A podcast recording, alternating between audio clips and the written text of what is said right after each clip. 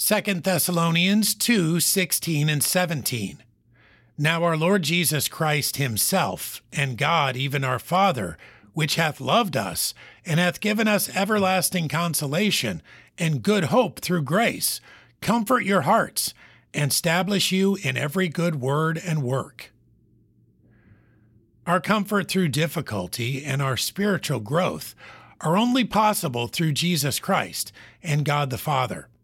He is directly involved in our lives, lovingly and with grace, working to make us what He desires.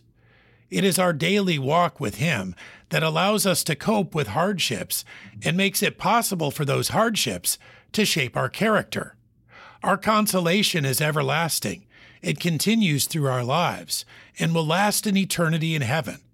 Our hope is established because of grace, this undeserved gift that allows us to see beyond circumstances.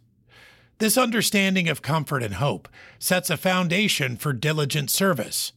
We never do work for Him unassisted or unequipped. 2 Thessalonians 2 16 and 17.